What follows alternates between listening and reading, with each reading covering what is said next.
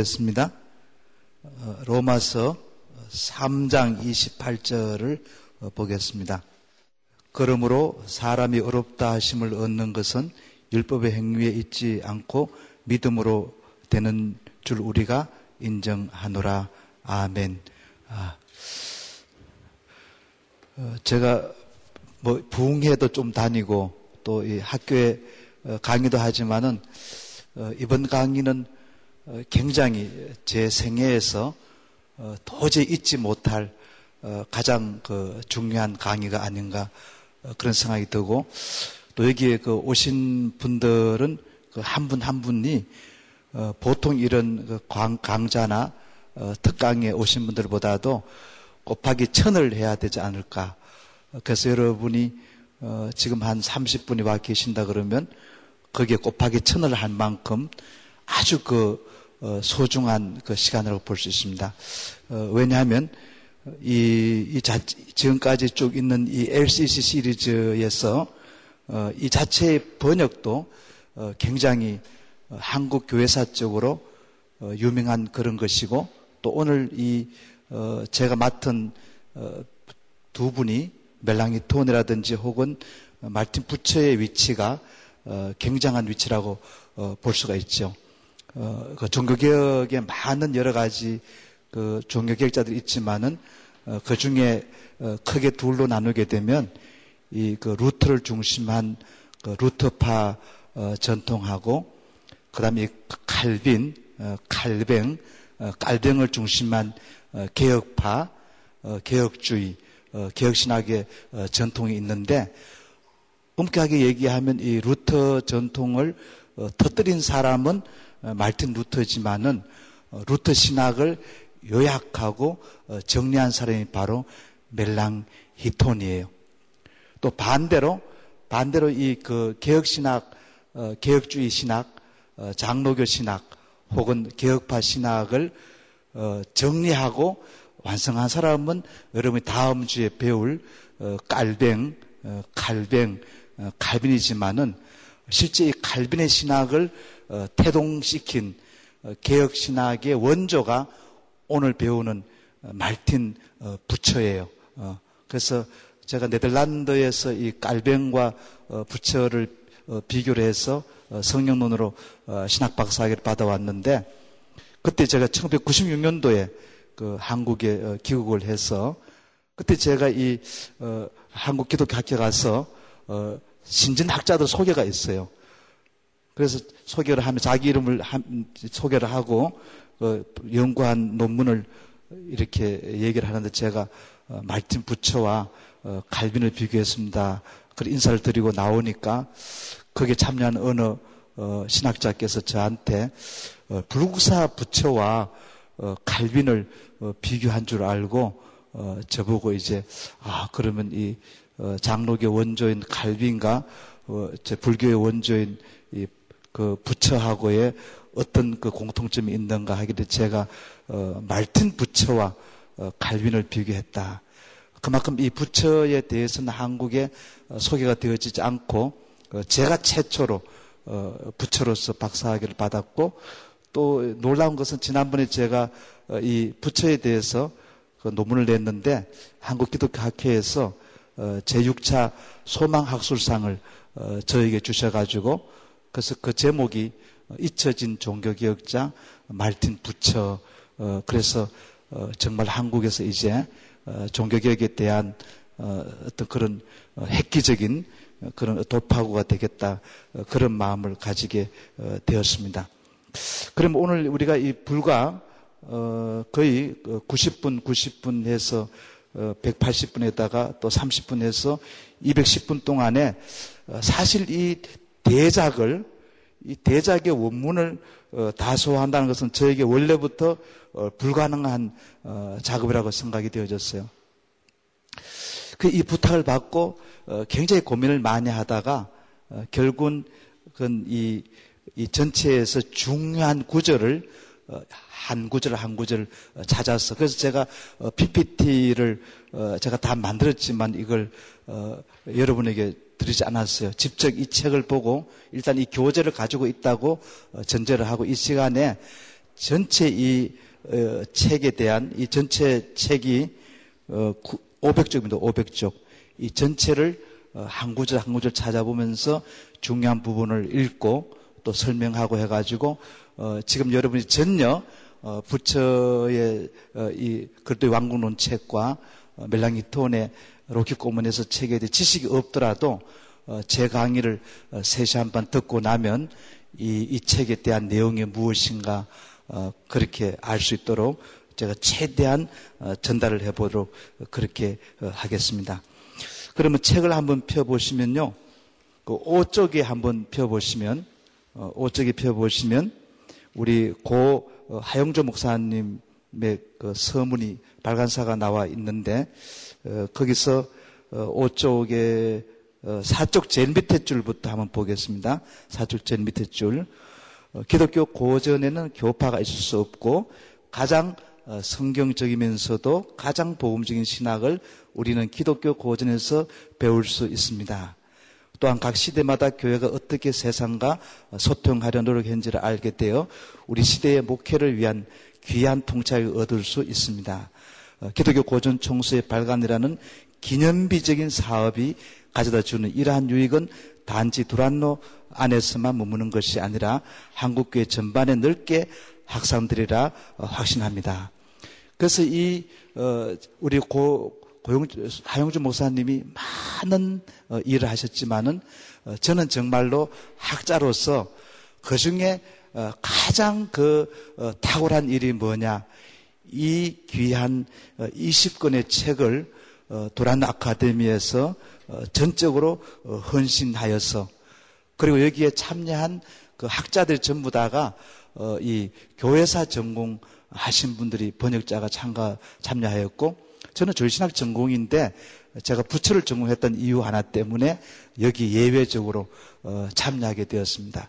그래서 이것이 정말 한국 교회적으로 가장 탁월한 어, 그런 사업을 하셨다고 어, 생각이 되어져요. 그리고 보통 일본하고 일본 기독교와 한국 기독교의 차이가 뭐가 있느냐 하면 일본 기독교는 어, 숫자는 얼마 되지 않냐하지만은 이런 고전들이 50년 전에 이미 다 번역이 되었습니다.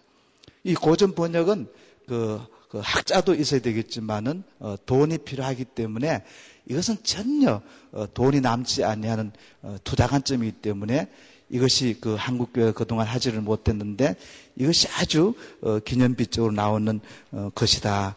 그러면서 정말로 너무나도 어, 어 우리가 어, 이 귀한 작업을 하셨다고 생각이 어, 되어집니다. 그 다음에 쭉 넘어가시게 되면요. 이 16쪽에 보시면 오늘 우리가 공부해야 될 내용이 나오는데 제1부 어, 신학 총론 필리프 멜랑이톤에서 어, 이 전체가 17쪽에 어, 실족 216쪽까지 이렇게 나와 있고요. 18쪽에 어, 보시면 제2부에서 글도의 왕국론 말틴 부처에서 이것이 어, 전체 내용이 21쪽까지 마지막 결론 484쪽까지 이렇게 어, 나오고 어, 있습니다. 어, 그 다음에 그 야고표를 보시면요. 31쪽 다음에 보시면요. 31쪽 다음에 보시면 야고표가 나오고 있습니다.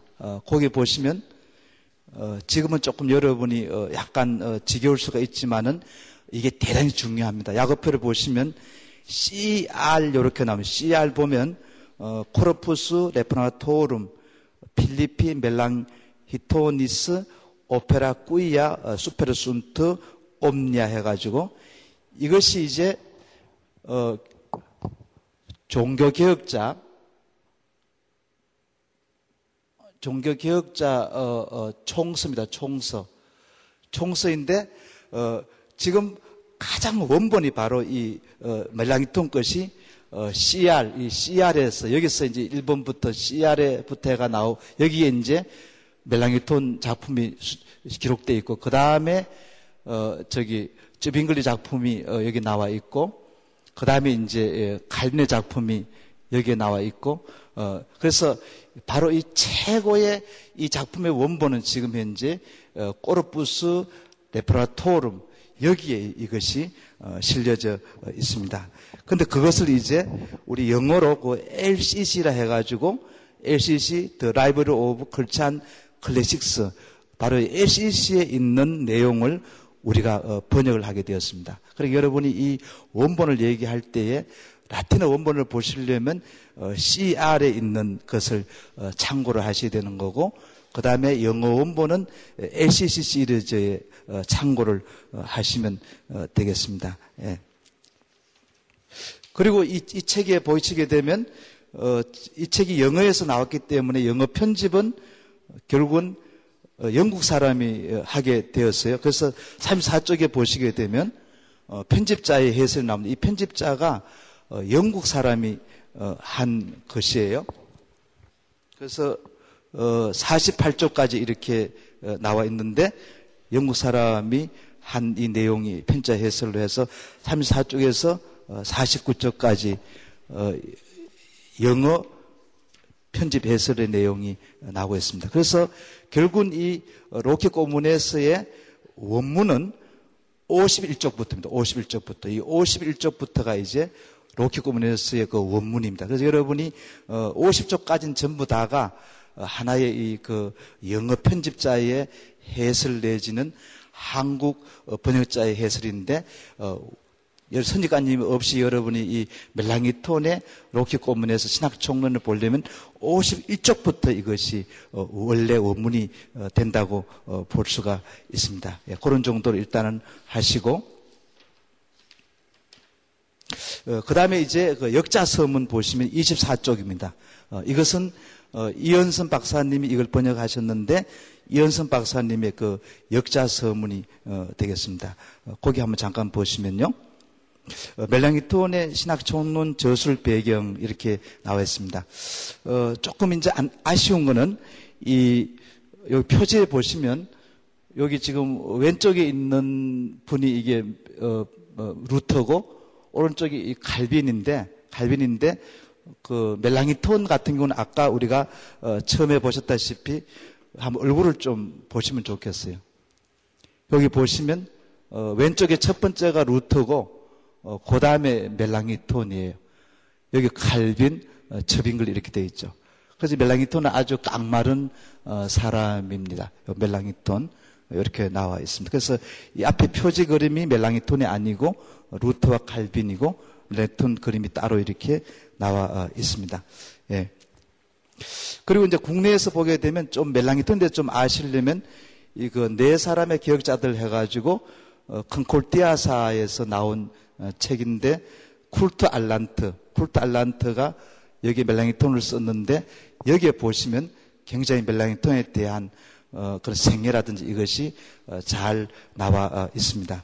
그래서 이 멜랑이톤 같은 경우는 얼마나 이게 이분이 어, 탁월한 분야 하기 때문요. 12살 때 이미 대학교에 입학을 했고요. 그 다음에 14살 때 문학사 학위를 받았고, 그리고 17세에 이미 그 대학교 교수가 되었어요. 17세, 17세 어, 대학교 어, 교수가 되었고, 그 다음에 21세에 어, 비텐베르그 대학의 히라보 교수가 될 만큼 아마 아담하와 이후로 가장 그 탁월한 천재 중에 천재였다고 볼 수가 있습니다. 그래서 이 책은 1121년도에 써진 책이라고 볼 수가 있겠습니다. 그래서 24쪽에 한번 보시면 24쪽에 그 밑에서 네 번째 줄을 한번 보겠습니다. 보시면 멜랑이토는 티빙겐에서 공부를 마친 후 1918년 21세 젊은 나이에 비텐베르그 대학 교수로 초빙받아 헬라어를 가르치기 시작하였고 인문주의자로서 헬라어를 가르치던 그가 루터의 영향으로 신학에 관심을 가지게 되었습니다. 멜랑이토는 스스로 신학 학사 학위를 준비해서 1919년 5월 24일 루트 명제들을 변호한 후에 소망했던 신학사 학위를 받고 신학 강의를 했습니다. 그렇게 이 당시에는 여러분 그 오늘 같이 이렇게 그 학사 논문을 쓴다든지 석사 논문을 쓴다든지 박사 논문 쓰는 게 아니었어요. 이 당시는 이 어떤 그 명제가 있으면 명제가 있으면 그걸 이제 공적으로 이렇게 공개, 공개 방어를 하게 되면 이 박사 학위를 어, 받고 석사 학위를 어, 받았기 때문에 바로 이렇게 주제를 어, 배운노함으로 말미암아서 그가 학위를 받았다고 어, 볼 수가 어, 있습니다. 자, 그럼 이제 그 정도로 하고요. 어, 직접 우리가 저기 멜랑이톤의 작품을 더하게 되면 51조 더하겠습니다. 그럼 왜 이 그 멜랑이톤의 신학 총론이 유명하냐? 이것이 어, 최초로 최초로 개신교 조제 신학 책입니다. 최초로 어, 교의학 어, 책이에요. 그러니까 그 전에는 물론 이 토마스 아퀴나스의 어, 이 신학 대전도 있었고 또 피터 롬바르투스의 명제집도 있었지만은 이 개신교 최초의 조제 신학 책, 개신교 최초의 어, 교의학 책이 바로 이 로키 꼬문에서 어, 신학 어, 총론이기 때문에 여러분은 대단히 대단히 이것이 어, 유명한 그 그런 책이라고 볼 수가 있는 것이죠. 그럼 누구한테 헌정했냐면 헌정하는 편지 거기 보세요. 박식하고 경건하신 틸레만 블레테너 박사님께 필리프 멜랑이톤이 문안 인사를 드립니다. 여러분 혹시 어떤 책을 보시면 영어 번역에서는 이제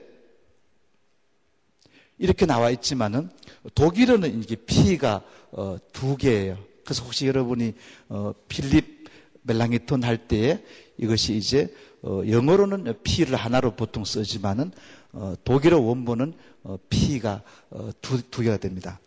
그리고 이 멜랑이톤의 철자도 굉장히 까다롭습니다. 굉장히 까다로워요. 예. 여기다 멜랑이다 여기다 또 N이죠 또 어, CH 또 들어가지요. 또 TH 또 들어가지요. ON. 그래서 이름 속에 자음이 연속적으로 다섯 개 나오는 경우는 드물어요.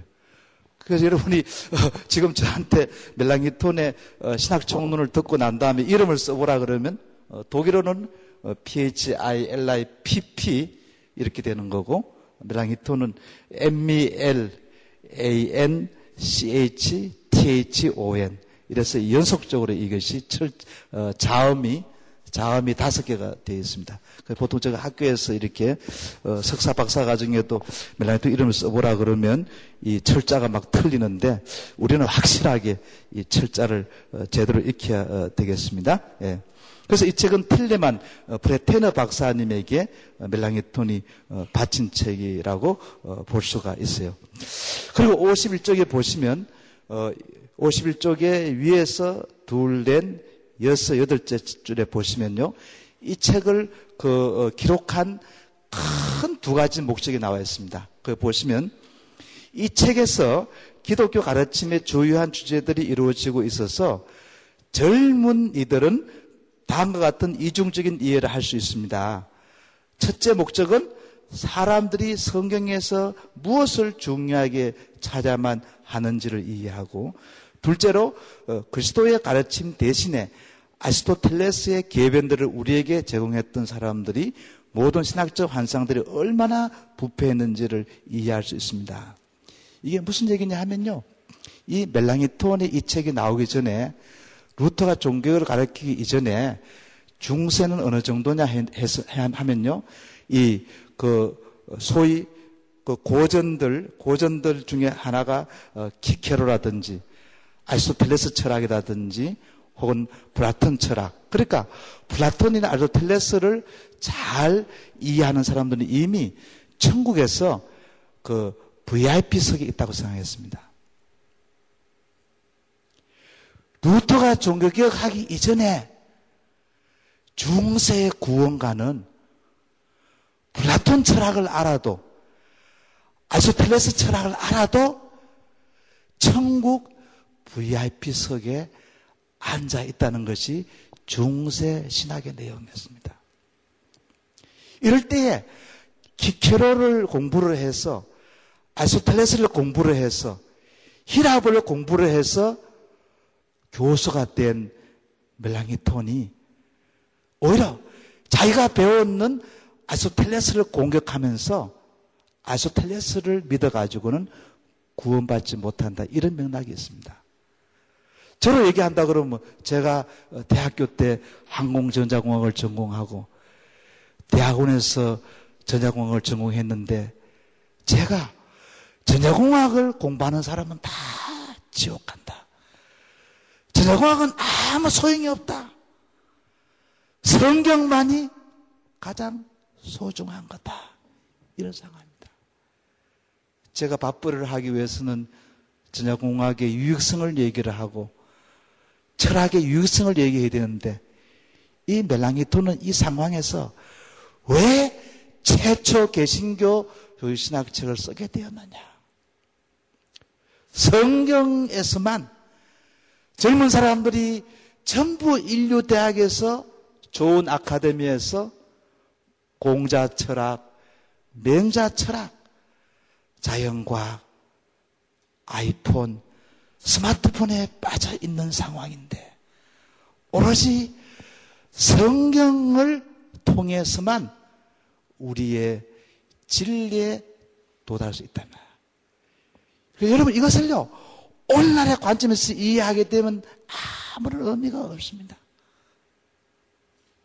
성경이 읽혀지지 아니하고 성경의 가치가 인정되지 않는 이 상황에서 엘리트 유럽의 최고의 엘리트 최고의 지성인들이 다 기크레 철학에 빠져 있고 알소텔레스 철학에 빠져 있고 공자 철학, 맹자 철학에 빠졌을 때에 공자 맹자를 가르쳐서 밥벌이 하던 멜랑이 톤이 그것은 그것을 내가 배웠을 때 얼마나 젊은 사람들을 부패하게 하고 젊은 사람들을 잘못된 길로 오도했던가 그걸 해결하면서 이 책을 쓰는 두 가지 목적 다시 한번 첫 번째 읽어드리겠습니다. 첫째로 사람들이 성경에서 무엇을 중요하게 찾아야만 하는지를 이해하고 둘째로 그리스도의 가르침 대신에 아리스토텔레스의 개변들을 우리에게 정했던 사람들의 모든 신학적 환상들이 얼마나 부패했는지를 이해할 수 있습니다. 이것이 이 책의 두 가지 어, 목적이 되겠습니다. 그럼 이 책의 내용은 어, 무엇입니까? 어, 54쪽에 한번 어, 들어가보요 54쪽에 들어가시면 제일 밑에 줄부터 어, 보겠습니다. 거기 보면 이렇게 나와 있습니다. 어, 신학에서 일반적인 주요 주제들은 다음과 같다 해가지고 이제 하나님, 일체, 삼위, 창조, 인간, 인간의 능력, 죄, 죄의 열매, 형벌, 율법, 약속들, 그들을 통한 갱신, 은혜, 은혜 열매, 믿음, 소망, 사랑, 예정, 성례의 표지들, 사람의 신분, 관리, 주교들, 정제, 행복. 어, 이것이 이제 이 전체 어, 신학총론의 어, 내용이. 그러면서 그 다음 보세요. 55쪽의 중간에 보세요. 이러한 주제들 가운데 일부는 전혀 이해할 수 없는 바와 같이 일부 다른 주제는 그리스도께서 모든 그리스도인들이 가장 확실하게 알도록 의도하신 것들이다. 그 다음에 보세요. 이게 유명한 어, 기절입니다. 우리가 하나님의 신비들을 탐구하려고 하기보다는 하나님의 신비들을 경배하는 것이 훨씬 더 낫다. 그래서 이 토마스 아퀴나스 신학이나 피테로 마더 신학이나 이것은 뭐냐? 하나님의 본성이 무엇인가? 하나님의 속성이 무엇인가? 천사가 손가락 끝에 몇, 몇 명이 앉을 수 있는가 이래가지고 전부 머리로, 이 머리로 사변적으로 어, 신학을 했다는 거예요. 근데 이 멜랑기토는 뭐라 그러냐면 우리가 도저히 이해할 수 없는 그런 내용들을 머리로 신학을 할 것이 아니라 예배함으로 신학을 한다는 거예요. 경배함으로 신학을 한다는 거예요. 그러면서 이러한 신비의 문제들은 커다란 위험이 없이는 정밀하게 연구될 수 없으며 거룩한 분들조차도 자주 큰 위험에 빠졌다. 전능하신 주 하나님께서 그분의 아들에게 육신을 입히셔서 그 아들이 우리를 하나님 자신의 위험을 묵상하는 것으로부터 육신, 특히 우리의 연약함을 고찰하도록 인도하셨다. 그러니까 신학은 무엇이냐? 예수님으로부터 예수님의 성육신으로부터 신학을 시작해야 된다는 거예요. 그러면서 이 욕기 고문에서의 그 유명한 말이 어, 나오고 있는데요. 그 유명한 말이 어디 있느냐 하면요. 56쪽에 56쪽에 중간에 보시면 위에서 열 번째 줄 한번 되겠습니다. 거기 보면 왜냐하면 이러한 근본적인 것들로부터 그리스도를 있기 때문이다. 그 다음에 유명한 말입니다. 그리스도를 아는 것은 그들이 로마 천주교 신학자들이 가르치는 바와 같이 예수님의 본성과 성유신의 방법들을 아는 것이 아니다. 오히려 예수님의 은총도를 알아야 하기 때문이다. 이것이 정말 그 유명한 어, 낱말이라고 어, 볼 수가 어, 있는 것이죠. 온 세상을 위한 복음의 통로 CGM TV 다시 말씀드리면 이 중세의 모든 로마 카톨 신학자들은 이 인간의 자유 의지를 믿게 되었습니다.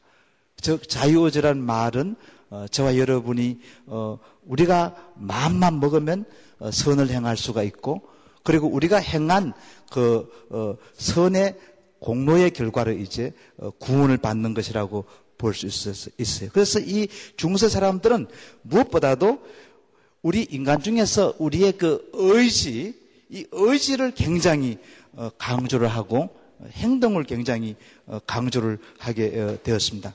근데 이 멜랑이토는 구약과 어, 신약을 주석해 나가면서 이 우리의 우리 전체 우리 인간 중에서 지정의가 있으면 이 로마 천주교 신학자들은 이 의지 의지가 이것이 가장 소중하다 해가지고 인간론에서 의지를 그 중심부에 어, 두었다고 볼 수 있습니다. 그러나 밀랑이토는 마음, 마음이죠, 마음. 히브리로 얘기하면 이 랩이죠, 랩. 우리의 모든 지정을 포함해서 이 신과 성경이 인간에 대한 가장 중요한 표현은 무엇이냐면 하트, 이, 이 마음이라는 거예요. 마음. 어, 거기에 대한 좋은 얘기가 나오는데 그 어, 저기 65쪽을 한번 어, 보시고 65쪽을 펴보시기 바랍니다. 65쪽에 괴변가들은 로마 천주교 신학자들은 이것에 대해서 무엇을 대답하려고 할 것인가? 그러나 우리가 아소텔레스의 용어의 볼룬타스 어지 대신에 신구약 성경이 사용하는 마음이란 단어를 사용한 것을 선노했더라면 우리는 쉽게 그렇게 바보 같고 어리석은 오류들을 피할 수가 있었을 것이다.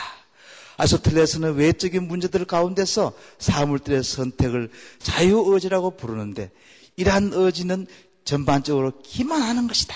그러나 마음이 불순하다면 외적인 행동들은 그래도 이내 가르치면서 무슨 가치를 가지고 있겠는가. 그러면서 50, 64쪽 제일 마지막 밑에서 두째 줄입니다. 예레미야, 선지자, 예언자 예레미야는 사람의 마음은 거짓되고 심히 부패한 것이라고 말한다. 다윗은 말한다. 자기의 허물을 능히 깨달을 자 누구리요? 또한 시편 25편 7절을 말한다. 내 젊은 시절에 죄와 허물을 기억하지 마시고 여기 보세요. 그러니까 어, 오늘날에요. 제가 너무 속상한 것은 뭐냐 하면요. 그 사람들이요. 자유 의지를 얘기를 하는 거예요. 자유 의지란 말은 뭐냐면 신학적으로 그 지금 에덴 동산에 박물관에만 있는 게 자유의지예요. 즉 아담 하와가 타락하기 이전에 아담 하와만 가지고 있었던 건데 이게 뭐냐? 마음만 먹으면 선을 택할 수도 있고 마음만 먹으면 악을 택할 수 있는 이 능력이 이게 자유의지예요. 공부를 많이 한 목회자들이나 신학자조차도 어, 교회에서 자꾸 설교 중에 자유의지란 말을 하는데 이것은 어, 종교개혁자들에겐 이 자유의지란 단어가 에덴 동산 박물관에 보관되어 있고 그 뒤로는 노예 의지나 노예 의지.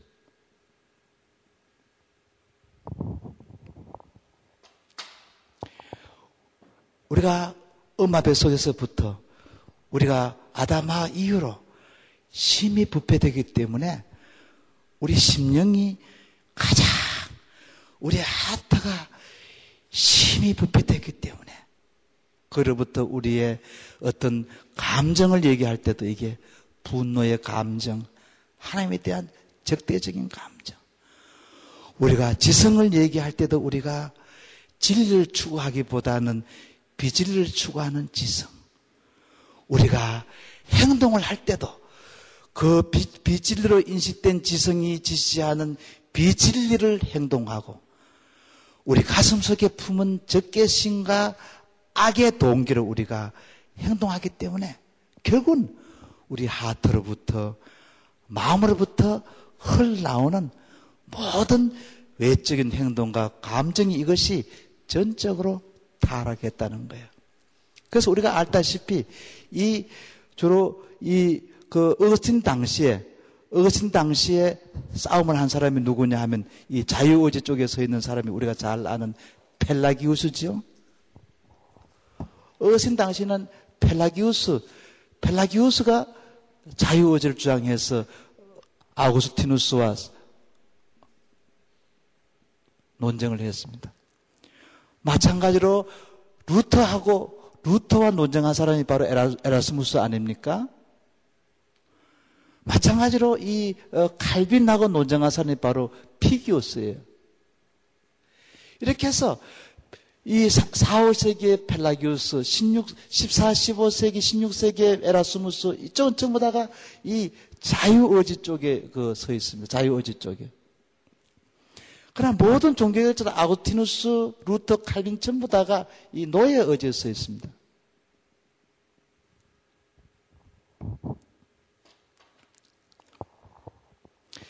그래서 저와 여러분이 보통 우리가 어, 하나님의 전적인 은혜로 구원받는다고 얘기할 때 이 전적인 은혜가 가능하려면 우리의 마음이 전적으로 부패됐기 때문에 우리가 지성으로 죄적인 판단을 하고 비진리를 우리가 어, 추구하고 마음으로 우리가 악독을 품고 적개심을 가지고 있고 그 결과로 우리의 손과 발이 선한을 선을 행할 수가 없고 악만 행한다는 이 노예 의지라는 이것이 바로 확인되었을 때 이제 우리가 구원론의 올바른 어, 출발점이 될 수가 있다고 볼 수가 있겠습니다.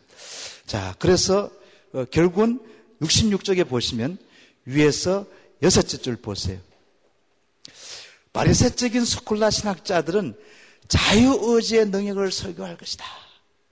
저는 개인적으로 이렇습니다. 한국 개신교가 제대로 개신교가 되려면 자유의지와 노예의지에서 그 경계선이 분명히 해야 된다고 생각합니다. 우리가 자유의지를 주장하고 있는 한 구원이 우리의 힘으로 우리의 능력으로 가능하다는 것을 늘 어, 오픈해 어, 두고 있거든요. 거기에 공로주의가 들어옵니다. 저는 우리 한국 개신교가 살아야 할 것은 뭐냐? 펠레아기아니즘. 바로 이 자유의지에 대한 여기서 공로 사상이 우리에게 오는 것이에요. 공로 사상. 하나님의 은혜가 100% 은혜되지 못합니다. 노예 의지란 말은 뭐냐?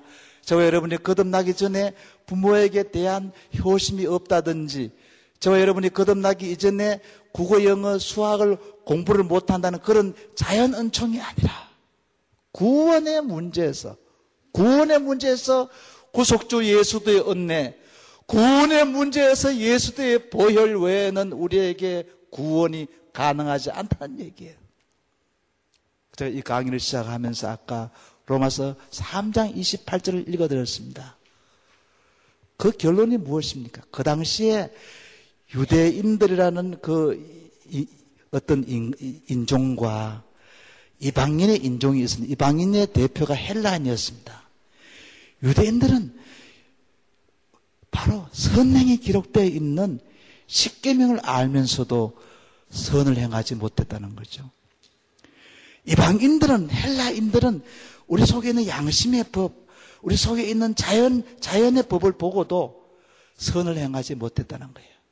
그래서 로마서 3장에 유대인들은 십계명을 보고도 율법을 보고도 선을 행하지 못했고 헬라인들은 양심의 법을 보고도 선을 행하지 못했기 때문에 이제는 구원의 다른 방법이 있는데 행위를 통한 십계명을 지키고 양심법을 지키고 말면서 오는 의가 아니라 바로 믿음에 의한 의다 하면서 예수 구도를 요청하고 있다고 볼 수가 있는 것이죠.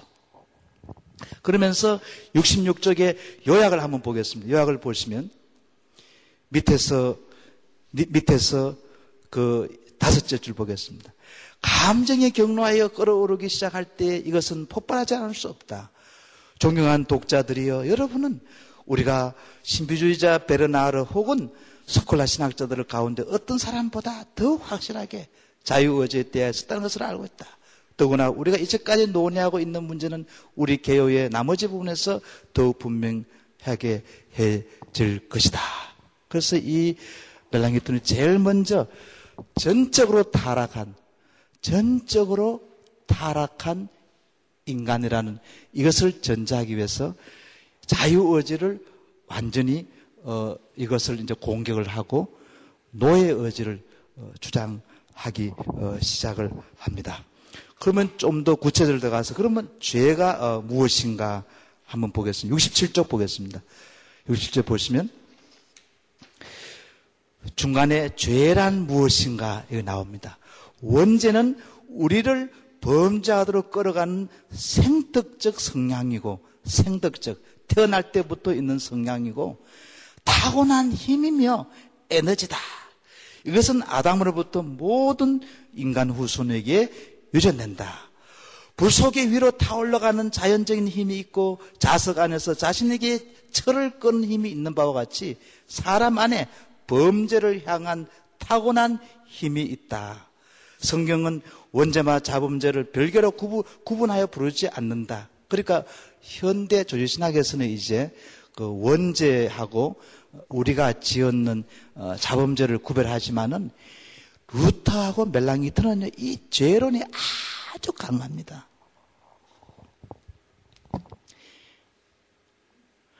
아담 하와부터 저와 여러분에게 엄마 뱃속에 보통 요새 뭐 이, 런 어떤 그 생명공학에서는 뭐 어, 사주 안에 생명은 생명이 아이라고 하지만은 벌써 이 어머니 아버지가 사랑을 해서 우리가 어머니 어머니 태에 잉태되는 순간부터 저와 여러분 속에 이미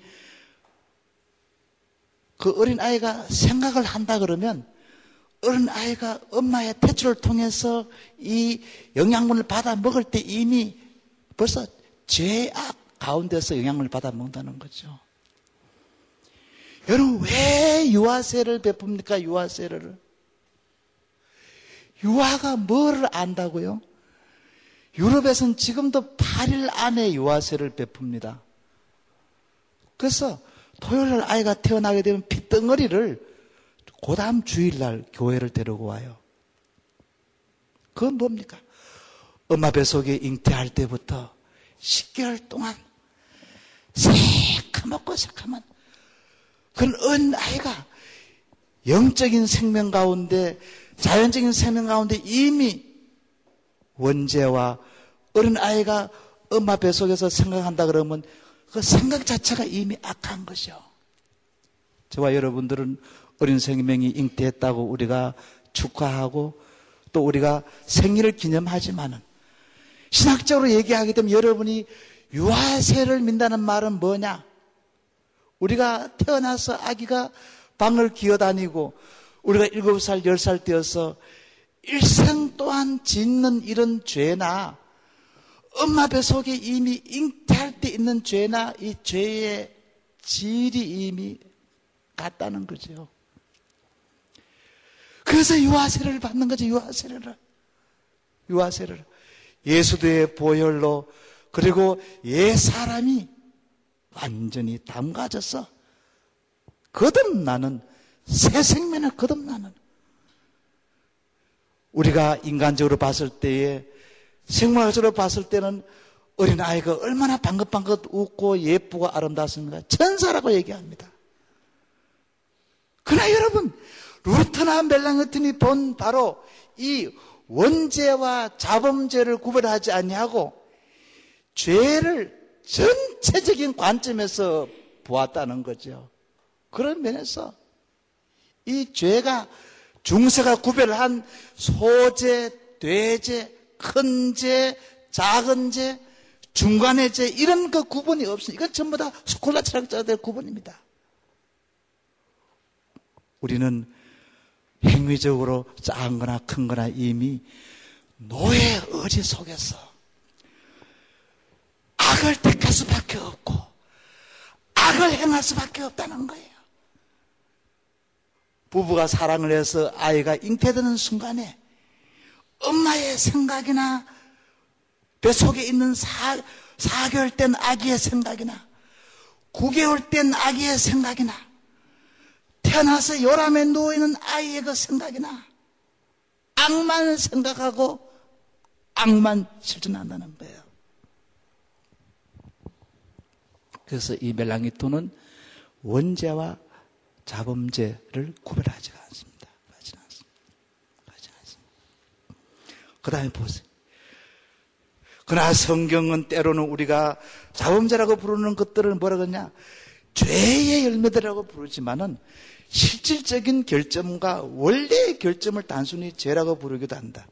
바울은 일반적으로 로마서에서 죄의 열매라고 부르며 다윗은 때때로 우리가 원죄라고 부르는 것을 허물이라고 부르고 다른 때는 부정이라고 부른다. 우리가 여기서 언급된 죄 안에 있는 그러한 어리석은 관계들에 대해 논할 이유는 없다. 죄는 부패된 정서이고 하나님의 법에 대항하는 마음에 타락한 활동이다. 이미 엄마 뱃속에 있는 애에게 벌써 마음이 있다는 그 마음부터 그 아이가 가지고 있는 그래서 우리가 보통 아이가 태어났을 때 방긋방긋 웃고 천사 같지만은 신학적으로는 숫검댕이, 숫검댕이. 새까만 시궁창이 태어난다 이던데.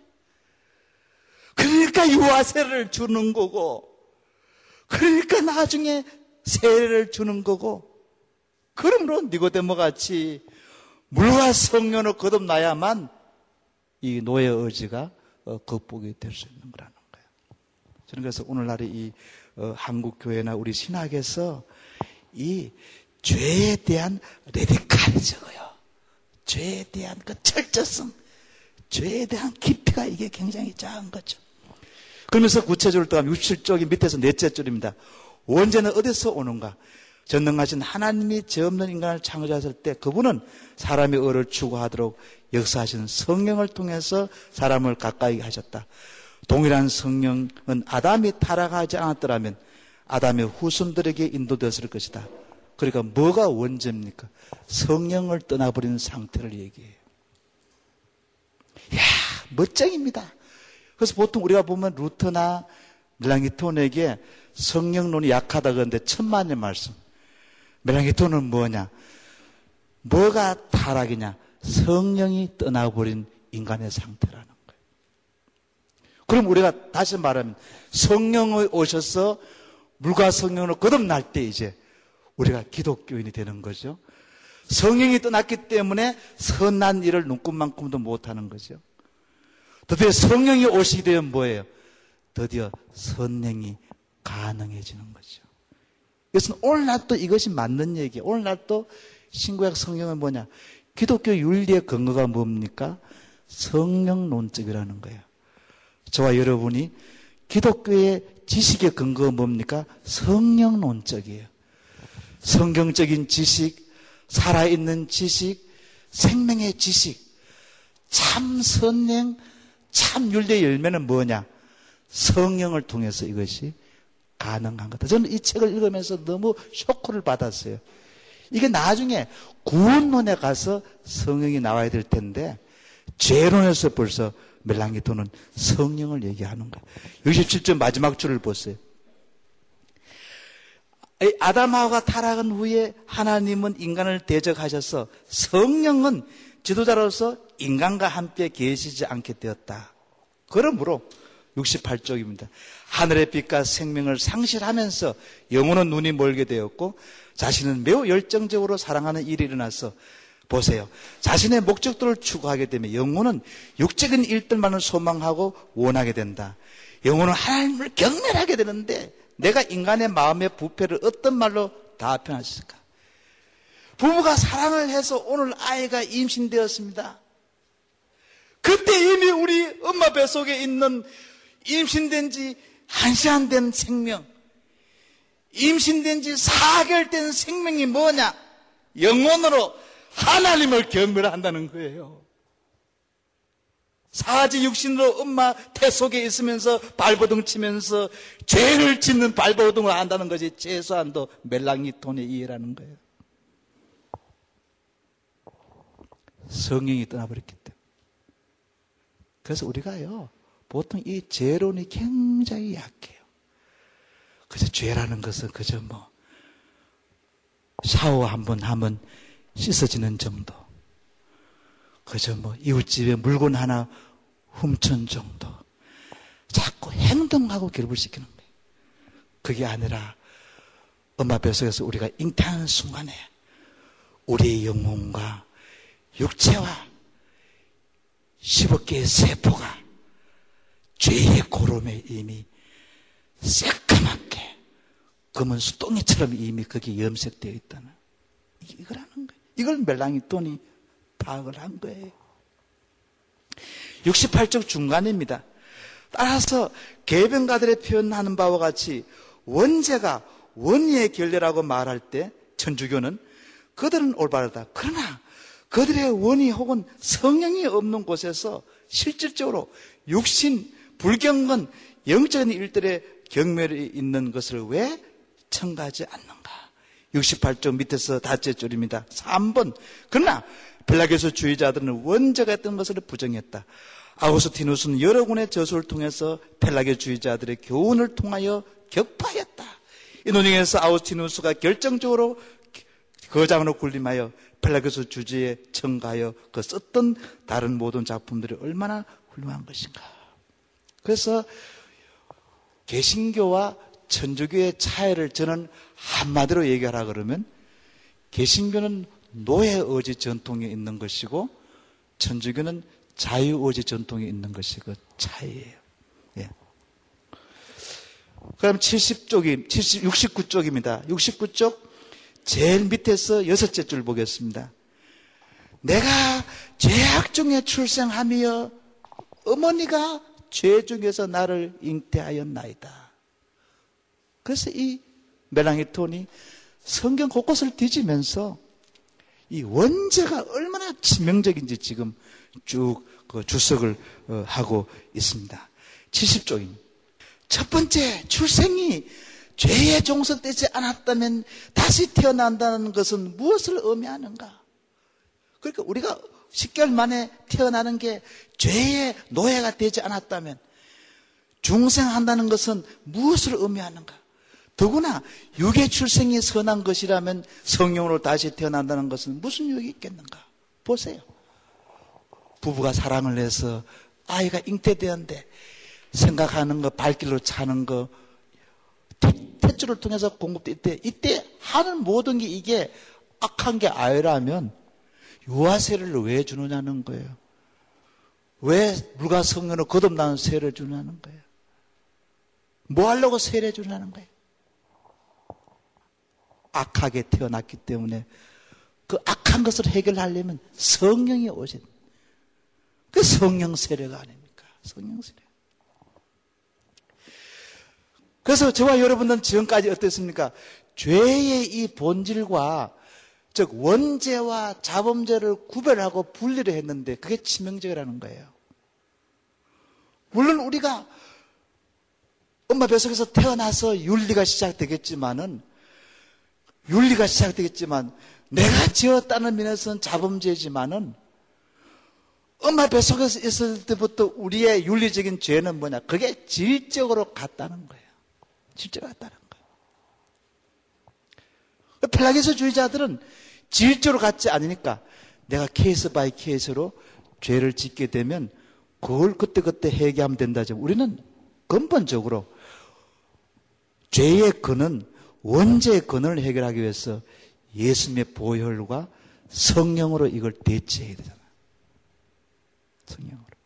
그래서 여러분이 구체적으로 어, 가령 오늘 여러분의 친구를 미워했다든지 물리적인 그런 도덕질을 했을 때에 현상 이전에 그 앞에 있는 그 근본적인 죄의 문제에서 십자가 예수님의 보혈과 문제 해결을 하고 난 다음에 그 다음에 윤리의 문제로 접근을 해야 되는 거예요. 즉 종교적으로 접근하고 난 다음에 윤리적으로 접근을 해야 된다는 거예요. 그 죄의 권능과 죄의 열매.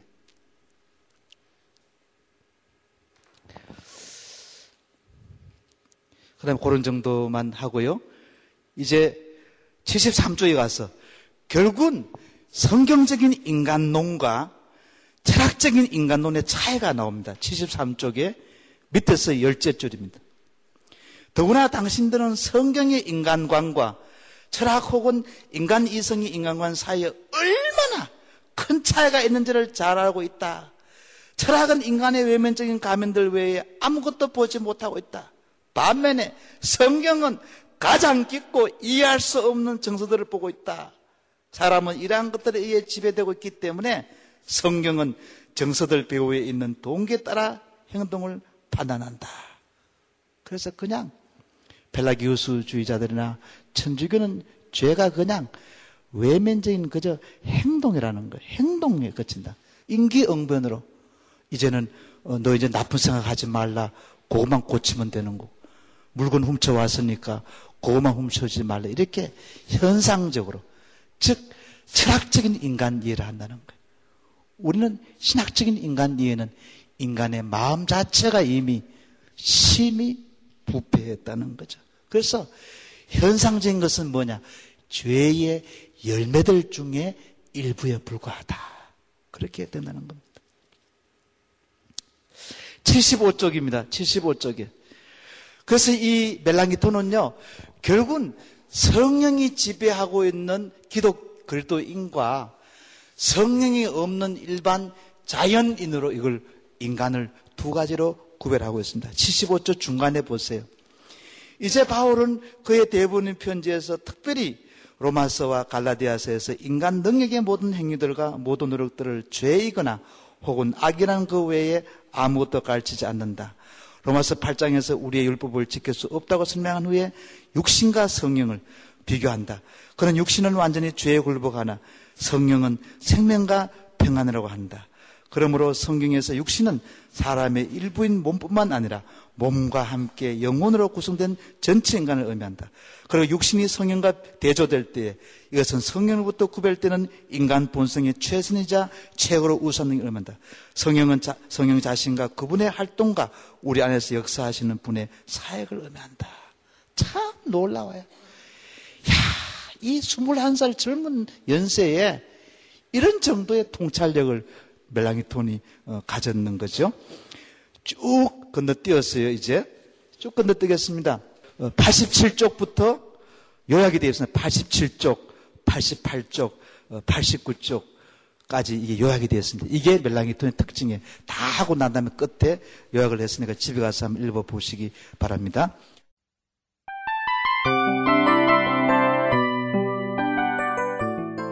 이 프로그램은 청취자 여러분의 소중한 후원으로 제작됩니다.